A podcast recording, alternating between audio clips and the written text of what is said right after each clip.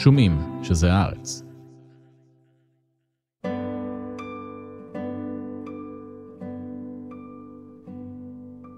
שוליית הקוסמת, מאת תמר הוכשטטר. פרק תשיעי, ביצת גומי. הם ישבו תחת עץ אלון במורד גבעה קטנה מחוץ לכפר. השמש נטטה לשקוע, וצבעה את העננים המעטים בוורוד. נוח נשען על סלע חמים, ולעס חתיכת נקניק מיובש. הוא הרגיש מרוקן, מותש לחלוטין. הוא רק רצה לא לזוז ולא לחשוב על שום דבר. אבל במקום לחשוב על שום דבר, הוא חשב על הפיל. על גופו האפור והמקומט, ועל אוזנו המצליפה לאחור. מה קרה לו לפיל? כיצד נעלם, והאם באמת נוח הוא שגרם לזה? הוא פנה אל זן כדי לשאול, אבל היא הייתה טרודה בניסיון לפתוח את מכסה צנצנת הריבה. הוא שתק.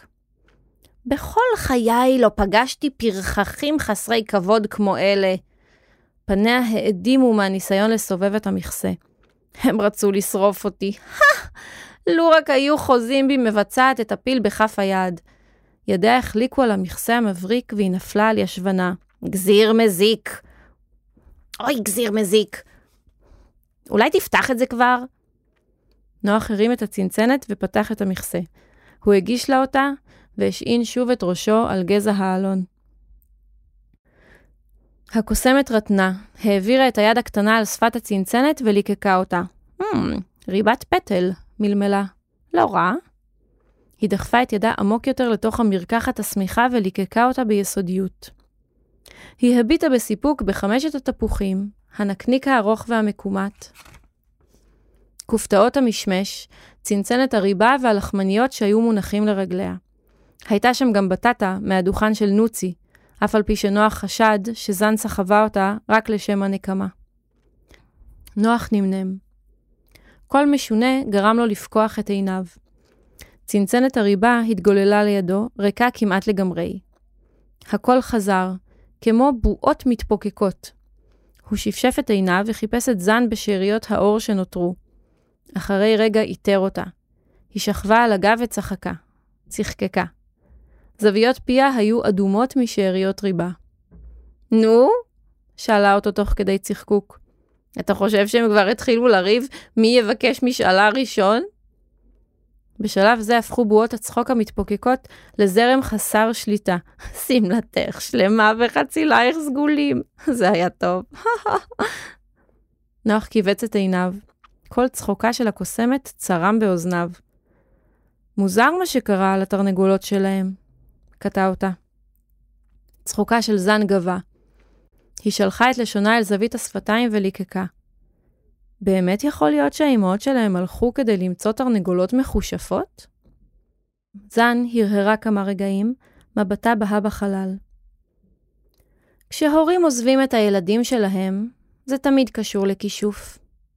אמרה, ואז קפצה לפתע על רגליה וקראה, בשם החומאה! שכחתי שהבאתי עוד משהו. היא ניגשה אל התיק, הרימה את שוליו ודחפה את ראשה וידיה פנימה. מוכן להפתעה? שאלה מתוך התיק.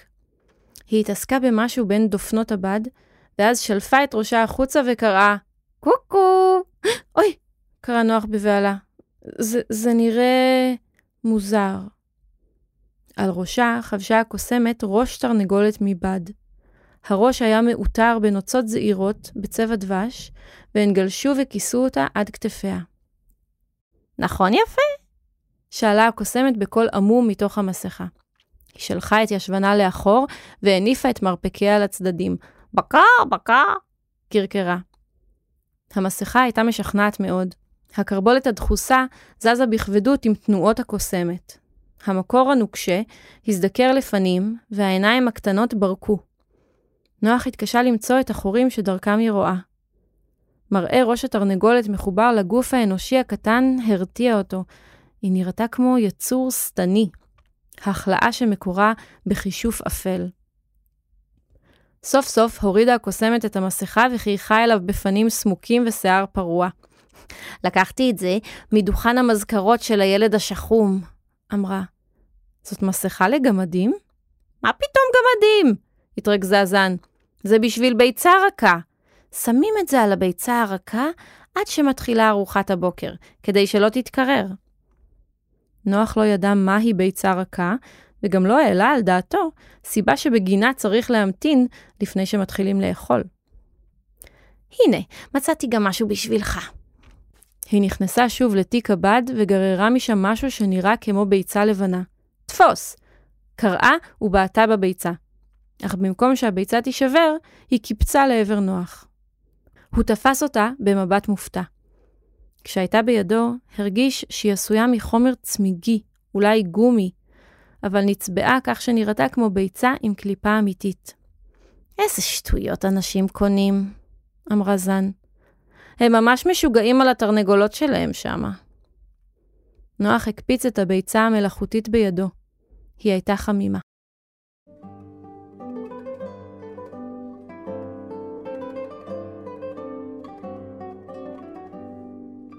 פרק 10 ילד עוזב למדבר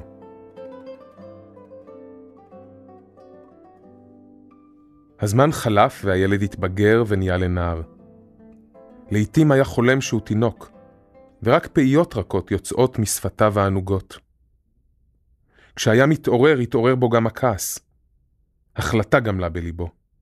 עליו למצוא את שברירי, שד המדבר הגדול, ולכרות עמו ברית. בתמורה, כך קיווה, יוצאים ממנו את הדבר ששכן בתוכו ודיבר מגרונו. באישון לילה עזב את בית אמו. הסיפורים אמרו ששברירי חי בלב המדבר, והוא לוהט ועצום, כמו רוח המדבר עצמה. לא תוכל להגיע אל לב המדבר, אמרו לאלם האנשים שפגש בדרכו, אתה תמות מצמא בתום שלושה ימים. האלם האדמוני חייך את חיוכו המריר, הרים בקבוק מים, ופסע אל תוך המדבר, שגבולותיו משתנים ללא הרף. כשהרגיש שהצמא עומד להכניעו, לגע מחצית מהמים בבקבוק, וחזר אל הבאר שבפתח המדבר. למחרת סחב שני בקבוקים אל תוך המדבר, ושתה שליש מהמים שבאחד הבקבוקים לפני שחזר. ביום השלישי סחב שלושה בקבוקים. וכך הלך האלם והתחזק, ואת גופו אימן להסתפק בלגימות מעטות בלבד. ביום שיצא אל לב המדבר, העמיס על גופו שבעים בקבוקים, ורק בלילה השביעי טעם את טיפות המים הראשונות. אבל המדבר היה גדול, וגבולותיו השתנו ללא הרף, והאלם לא מצא את שברירי. הוא טעה במדבר הגדול. המים הלכו ואזלו. השמש קילפה את אורו וצרבה את אישוניו. החול חרך את רגליו. באחד הלילות הבין שהוא לחוד בישימון, ושבישימון נמצא את מותו. הכעס גאה בו, והוא פתח את הפקקים של הבקבוקים, ונתן לזרם לשטוף את גרונו ואת גופו בגלים גדולים של מים. בחיוך רטוב נרדם, וכשהתעורר, גילה שלא נותרה לו ולו טיפת מים אחת. אז הרים האלם את ראשו אל עבר הרקיע וצעק. זו הייתה הפעם הראשונה שהשמיע קול זה ימים רבים, וקולו, שהיה עדיין רווי מים, התנפץ בשעון מחריד על פני המדבר כולו.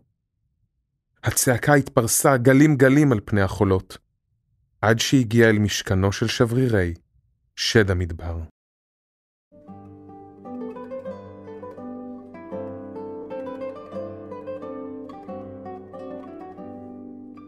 פרק 11 לאן שמתחשק לך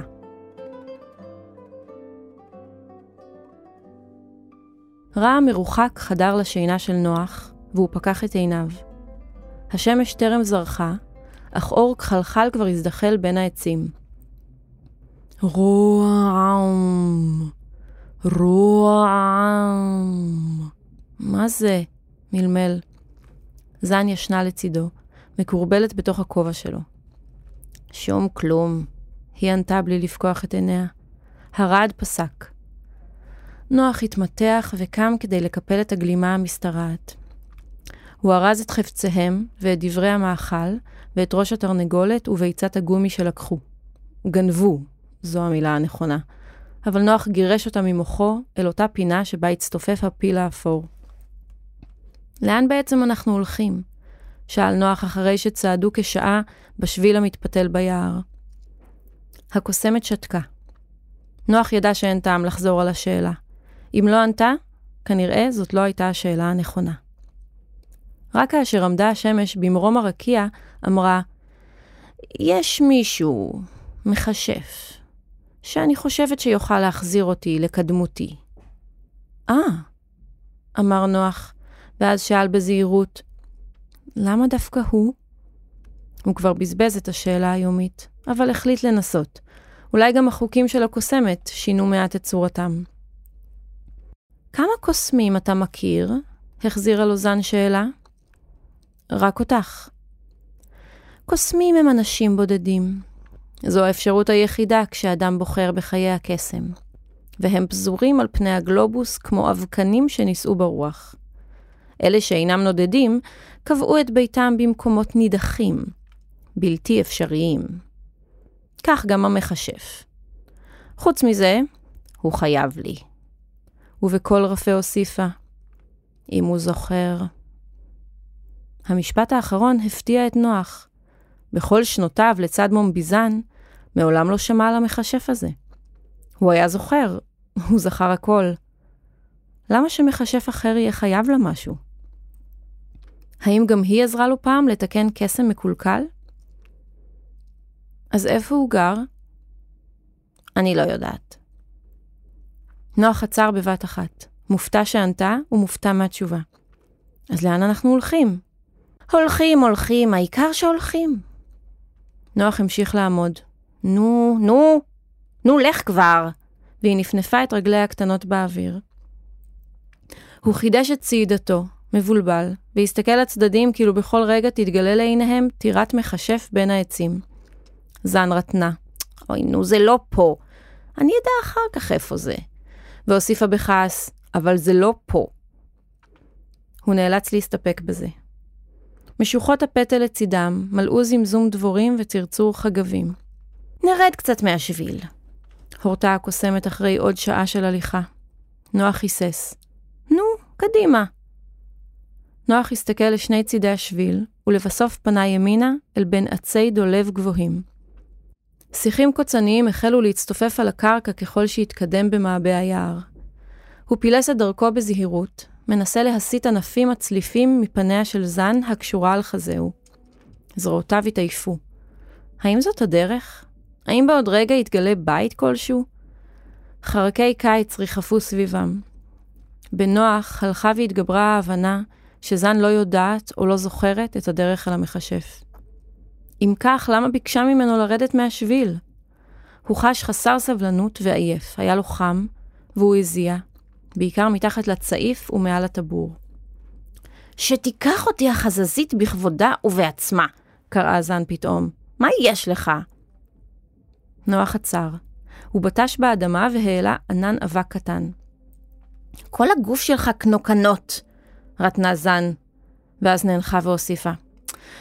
המכשף שאנחנו הולכים אליו הוא מין מכשף כזה שלא בדיוק אוהב אורחים. כך שהדבר הנכון ביותר לעשות בשלב הזה הוא לטעות קצת בדרך. היא הרימה את ראשה במאמץ לתפוס את מבטו. הוא החזיר לה מבט, ואף שהסתכל עליה מלמעלה, לא נרתע. עיניה היו שחורות. בסדר, ענה. יופי, אז תמשיך ככה, לאן שמתחשק לך, עד שנגלה איזה רמז. גופו של נוח הגיב לצירוף לאן שמתחשק לך בצורה מפתיעה. הוא נמתח, יושר וגוהץ, והמשיך לצעוד במרץ מחודש. בתגובה, גופה הקטן של זן נמתח קצת גם הוא, והשיער שלה דגדג אותו בצוואר. כעבור זמן מה, התחילו רגליו למשוך אותו לעבר ירידה שנעשתה תלולה מרגע לרגע. הוא התאמץ שלא להחליק על העלים מלאכים שעל הקרקע. קול נוסף, חרישי בתחילה, התווסף לרחשי הענפים המתנדנדים ברוח. מים, אמרה הקוסמת. נוח זיהה זאת גם הוא, קולם של מים זורמים. ככל שנעשתה הירידה לתלולה יותר, כך גבר צליל השצף, וכך התעורר צמאונו של נוח לחוש בזרימה בין אצבעות כפות רגליו. לבסוף נפתח מסך העצים, והם ראו את הנחל. הוא נצנץ באור הצהריים, זורם בשובבות בין הסלעים המבריקים. בלי להסכים על כך במילים, החליטו שיחנו לצידו לארוחה ולמנוחה קלה. נוח שמח לפשוט את הצעיף ואת זן, ולחוש שוב רק את פעימות ליבו שלו. גם הקוסמת שמחה למתוח את רגליה שהתקפלו בין קשרי הצעיף, ולבחון את יכולות שיווי המשקל שלה, כשדילגה בעזרת רגליה הקצרות על האבנים החלקות לצד הנחל. הם בצעו כיכר לחם, שקליפתה עבה ומתפצפצת, וטבלו את החתיכות בחמאה צהובה. זן חפרה באצבעותיה בתוך החלק הרך של הכיכר, עד שהתהוותה מערה קטנה. איפה אני? שאלה וקולה נספג בקירות הלחם. זה היה מגעיל, אבל נוח צחק. כשיצאה, היה שערה מלא פירורים. שלושה ימים המשיכו ללכת לאורך הנחל. בכל בוקר, כמה רגעים לפני זריחת השמש, הקיץ נוח מקול עמוק של רעם רחוק. הוא התיישב, סטור שיער, וניסה להבין את פשר הצליל. זן לעומתו הייתה מתחפרת קצת בתוך הכובע וממשיכה לישון. רום, שאג הרעם. כנראה משהו באדמה, חשב נוח. ההליכה הייתה נוחה ומוצלת על שפת המים, וקולו המפקה של הזרם פעפע לדמו של נוח והקליל את צעדיו. הוא חש חזק וקל תנועה, ומיום ליום גם המרחק גדול יותר לפני שחש שהוא זקוק למנוחה. לעתים נאלצו לעבור לעברו האחר של הנהר בגלל גדה תלולה מדי, או מקטע בוצי וחלקלק שהפחיד את זן. אז היה נוח מחפש מקום שבו הזרם שקט והסלעים מבצבצים מעל פני המים. הוא היה משאיר את התיק ומדדה בזהירות רבה מסלע לסלע כשהקוסמת על חזהו. זן הייתה משתנקת וצורחת, זהירות! זהירות! יותר לאט? או, אני טובעת! זה הסוף! ואף שהייתה מכסה את עיניה ומשאירה רווחים בין האצבעות, נרגעה רק כאשר הגיעו בבטחה אל הגדה שממול. אז הוריד אותה נוח וחזר להביא את התיק. כעת לא חשש לקפוץ קפיצות מסוכנות יותר, ופעם אחת אף החליק ונפל למים לכל צהלותיה של הקוסמת. אוי, איזה מקלחת! אמרתי לך להיזהר. אך כשהגיע אליה, אמרה לו בחביבות, שב בנחת בבונג חסר תפרחת. ואז התרוצצה סביבו ברוב פעלתנות, סחטה את בגדיו ואת תיק הבד, ופרסה אותם בהנחות מאמץ על הסלעים החמים. בערבים הדליק נוח מדורה קטנה, ועליה צלו קלחי תירס או נקניקיות משומרות. את מי הנחל הרתיחו לתה מתוק מהצמחים שגדלו סביבם. כשנחה עליה הרוח, הייתה מספרת הקוסמת סיפורים מנדודיה, לפני התקופה שנוח הצטרף אליה. נוח השתוקק לשמוע סיפורים מזמן רחוק יותר, מהימים שהייתה ילדה בגילו. אך דווקא על התקופה הזאת לא סיפרה הקוסמת דבר. כאילו תמיד הייתה קוסמת גדולה שכל האותיות משובצות בשמה. כשהחושך הסמיך, הייתה זן מתקרבלת בכובע של נוח ומתכסה בצעיף הנוצות. נוח היה מוציא מהתרמיל את הגלימה המשתרעת, ופותח את כפליה בשיטה היחידה שגרמה לה להפוך מממחטה זעירה למפל קטיפה סגול ורך. הוא שכב על מצע עלים יבשים והתכסה בגלימה כבשמיכה. מפני שהייתה חפץ קסום, גרמה לו הגלימה לא פעם לחלומות משונים, צבעוניים מאוד. לעתים התעורר עייף. אבל האוויר ליד המים היה צונן לפנות בוקר, והוא העדיף את החלומות על פני הקור. בבוקר הדליק מדורה והכין להם תה. זן קמה וטיפסה מחוץ לכובע, ונוח הזדרז לחבוש אותו על ראשו. הוא שם לב שבכובע מתחילים להתהוות חורים. חלק מהשיער שלו בצבץ החוצה. בזמן ההליכות הארוכות, הייתה זן מנמנמת או שרה. לפני שהפיל בכף היד השתבש, הייתה הקוסמת מלווה את עצמה בשירה כשנהגה בקרון. אבל אז היו המנגינות נמוכות וזורמות, והמילים בלתי מפוענחות לאוזניו של נוח. כעת שרה שירי לכת, בעלי תבנית מוזיקלית פשוטה, ולתוכה חרזה חרוזים שרדפו זה את זה במהירות מחשבתה. היה לה קול צרוד וחורק, שונה מהקול הקודם שלה שהיה רך ומתפתל, אבל היא ידעה למצוא חרוז לכל מילה, כמעט ברגע שעלתה על דעתה. נוח צחק בהפתעה שוב ושוב כששמע אותה יורה משפטים מחורזים שתיארו דברים שראו בדרך, או את מידת הרעב שלה, ואת תלונותיה על נוח שלא הלך מהר, לאט, או בעדינות הראויה. פעם אחת, כשישנה על חזהו, זמזם מבלי משים את השיר ששר לפיל. הוא לא זכר את המילים, רק קטעים מתוך המוזיקה עלו בו. פתאום שם לב שהוא שר בקול רם והשתתק מיד. זן התעוררה. מה קרה? כלום. אמרת משהו? לא. את יכולה לשיר שוב את השיר המצחיק הזה מאתמול, על הרגל הצולעת? זן עופפה בידה הקטנה בחוסר סבלנות. המילים נשכחות ברגע שהן עוזבות את הפה. וחוץ מזה, הוסיפה, הזמיר לא לוקח הזמנות מהקהל.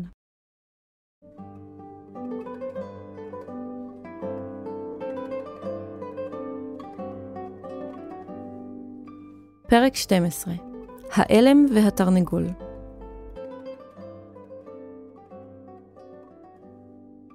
בערב השלישי מאז התחילו במסעם, סיפרה לו זן סיפור. היא הייתה שקטה ומהורהרת כל אותו אחר הצהריים.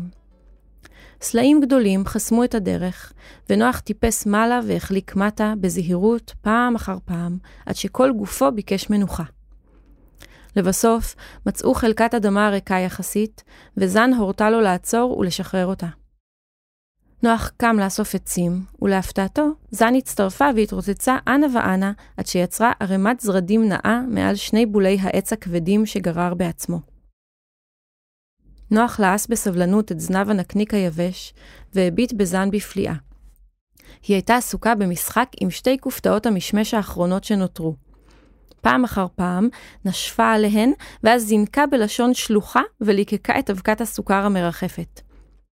כשלא נותרה עוד אבקה מתוקה, דחסה את הכופתאות לפיה זו אחר זו, ולעשה במצמוצים קולניים. היא מחתה את פיה ונאנחה. האש השמיעה קולות פצפוץ והשרתה חמימות נעימה. נוח לכסן את מבטו אל זן. לרגע לא הצליח להיזכר איך נראתה כשהייתה גדולה. הוא נבהל ועצם את עיניו, אבל קולה של זן קטע את מחשבותיו. באותו היום בכפר, כשהופעת מול הילדים, הזכרת לי מישהו. נוח פקח שוב את עיניו. היא ישבה בשקט ונעצה את מבטה במדורה. גם לא הייתה מין דרך כזאת להפנט אליו ילדים, המשיכה. נוח גירד בעיניו. מי? זן הסתכלה עליו במבט צידי, חצי עקום. שאספר? שאלה בקול צרוד. כן, אמר נוח והוסיף, בבקשה, כן. כשהייתי נערה, קצת יותר מבוגרת ממך, הגיע אל הכפר שבו גדלתי בחור צעיר. זה היה באביב. באותה שנה הייתה פריחה יוצאת דופן של פרחי זכריני, והמדרונות שליד הכפר התכסו בכחול עז. זה היה יפה כל כך. הבחור הגיע משם, מהמדרונות, ועל כתפו עמד תרנגול יפהפה, שזה עתה הגיע לפרקו. הנוצות שכיסו את גופו זהרו, ובזנב שלו היו נוצות בכל צבעי הקשת, ובעוד כמה צבעים. כיוון שביתנו היה הבית הקרוב ביותר אל המדרון, עצר הבחור ליד חצרנו, ושאל אם יוכל לקבל מעט מים וגרגירים עבור התרנגול. הוא לא דיבר, רק שאל עם הידיים והעיניים. הייתי לבד בבית, אבל לא חששתי. הזמנתי את הבחור פנימה. רק ביקשתי ממנו שיקפיד להרחיק את התרנגול מהתרנגולת שלנו, זיווה. הוא הגיש לי זר כחול של פרחי זכריני. אמרתי לו שזה הפרח האהוב עליי. די היה במבט שלו כדי לראות שהוא לא מהסביבה שלנו. העיניים שלו בערו באיזה רעב שלא היה מוכר לי. הבחורים אצלנו חיו חיים נוחים, חיים פשוטים. הם קיוו למצוא אישה, להקים משפחה ולהצליח בפרנסתם הצנועה. אך הבחור הזה השתוקק למשהו, משהו גדול יותר. פעם אחת הביט בי במבט כה עז שנבהלתי. היא השתתקה ובעטה באוויר. אז טלטלה את ראשה והמשיכה. אחרי ששתה ואכל מעט מרק, אסף את צרורו ויצא. התרנגול מיהר להתיישב על כתפו והם נפרדו ממני במחוות תודה. חשבתי שימשיכו בדרכם ויעזבו את הכפר, אבל בימים הבאים ראיתי את הבחור עוד כמה פעמים. קל היה לזהותו מרחוק בגלל התרנגול שישב תמיד על כתפו. נראה היה שהם מחפשים משהו, כיוון ששוטטו ללא כיוון ברור, ומדי פעם התעופף התרנגול מעל כתפו של הבחור, ניכר קצת מסביב, ואז חזר. מה הם חיפשו? שאל נוח. באותה עת חשבתי שהם מחפשים אבנים, כיוון שבערבים היה הבחור הולך בשבילי הכפר, תוך שהוא מעיף אבנים חלקות באוויר במהירות עצומה. הילדים היו הולכים אחריו בשיירה, מבטם בוהה בחישוק האבנים המסתחרר שמולם, ופיותיהם פעורים. התרנגול היה אז מתעופף לקצה השיירה, והולך אחרי הילדים, כמו הורה מאסף בטיול בית הספר. זאת הייתה שיירה משונה ללא ספק, ואפילו שלא היה בכך כל נזק. אי שקט התעורר בלב האמהות. מי הוא? ומניין בא? שאלו אחת את השנייה. מה הוא מחפש כאן? למה הוא משגע את הילדים? לבסוף, נשלחו כמה מהגברים לשוחח עם הבחור. הם צעדו כגוף אחד למקום שבו הקים את אוהלו, ליד הנחל, אך כשהגיעו, מצאו את הגדה נטושה. הבחור עזב, ואיתו התרנגול שעל כתפו. בימים הבאים חיפשו אותו הילדים. הם הלכו בקבוצה, שקטים ומרוכזים, באותו מבט מזוגג שהיה להם כשצפו במעגל האבנים המעופף. כאילו מישהו לקח להם סוכריה מהיד, בלי שהבחינו, וכעת הם תוהים אם הייתה באמת, או שרק דמיינו את טעמה הדביק בפיהם. נוח הבחין שגם פיו שלו קצת נפער, ומיהר לסגור אותו. אחר כך גילו ההורים שהילדים נתנו לו דברים. צעצועים, בובות, שטויות. האמהות קצת כעסו, אבל הילדים לא התחרטו. אבל מה הוא באמת חיפש? שאל נוח את הקוסמת, מרוגז משום מה. כמה חודשים אחר כך, נפוצה שמועה על אלם צעיר שהתעשר מאוד בזכות אוצר של מטבעות זהב שמצא במקרה כשחפר בקרחת יער. השמועה גם סיפרה שהצעיר היה חסר כל מלבד תרנגול יפהפה שנצמד אליו כאילו היה כלבלב. המדרון הכחול מפריחה הפך לירוק, ואז לצהוב, ואצלנו המשיכו לספר על הצעיר והתרנגול. כל פעם שמעתי פרטים חדשים ושונים. טענו שהתרנגול מחושף. תיקנו ואמרו שלא אוצר מצא בקרחת היער, אלא גל אבנים גבוה כמו עץ. שאת כל האבנים שבו הצליח להעיף בחישוק באוויר. היו אף כאלה שאמרו שהוא מכשף צעיר, שנודד בכל רחבי העולם כדי לאתר את חפצי הקסם האבודים. ומה באמת? שאל נוח. הזר הכחול לא כמל. הוא המשיך לפרוח על שולחן המטבח בבית הוריי. זה הכל. את המשפט האחרון אמרה זן בנימה שהבהירה שהסיפור הגיע אל סופו. נוח ידע שלא תענה על שאלתו. הוא שתק, מהורהר. הוא לא הכיר את הסיפור הזה, והרי הכיר את כל הסיפורים שהיא מספרת. הוא תמיד הזכיר לה פרטים אם שכחה. אבל על הזמן שבו הייתה ילדה, על הכפר שגדלה בו וגם על הוריה, לא שמע מעולם. אם סיפרה על עצמה, עשתה זאת בעיקר כדי להבהיר לו נקודות חשובות בתהליך הקסם, דברים שמעולם לא באמת הבין, ולכן השאירו אותו מתוסכל וזעוף. אך הסיפור הזה סופר ללא כל מטרה. אולי בזכות זה היה יפה כל כך.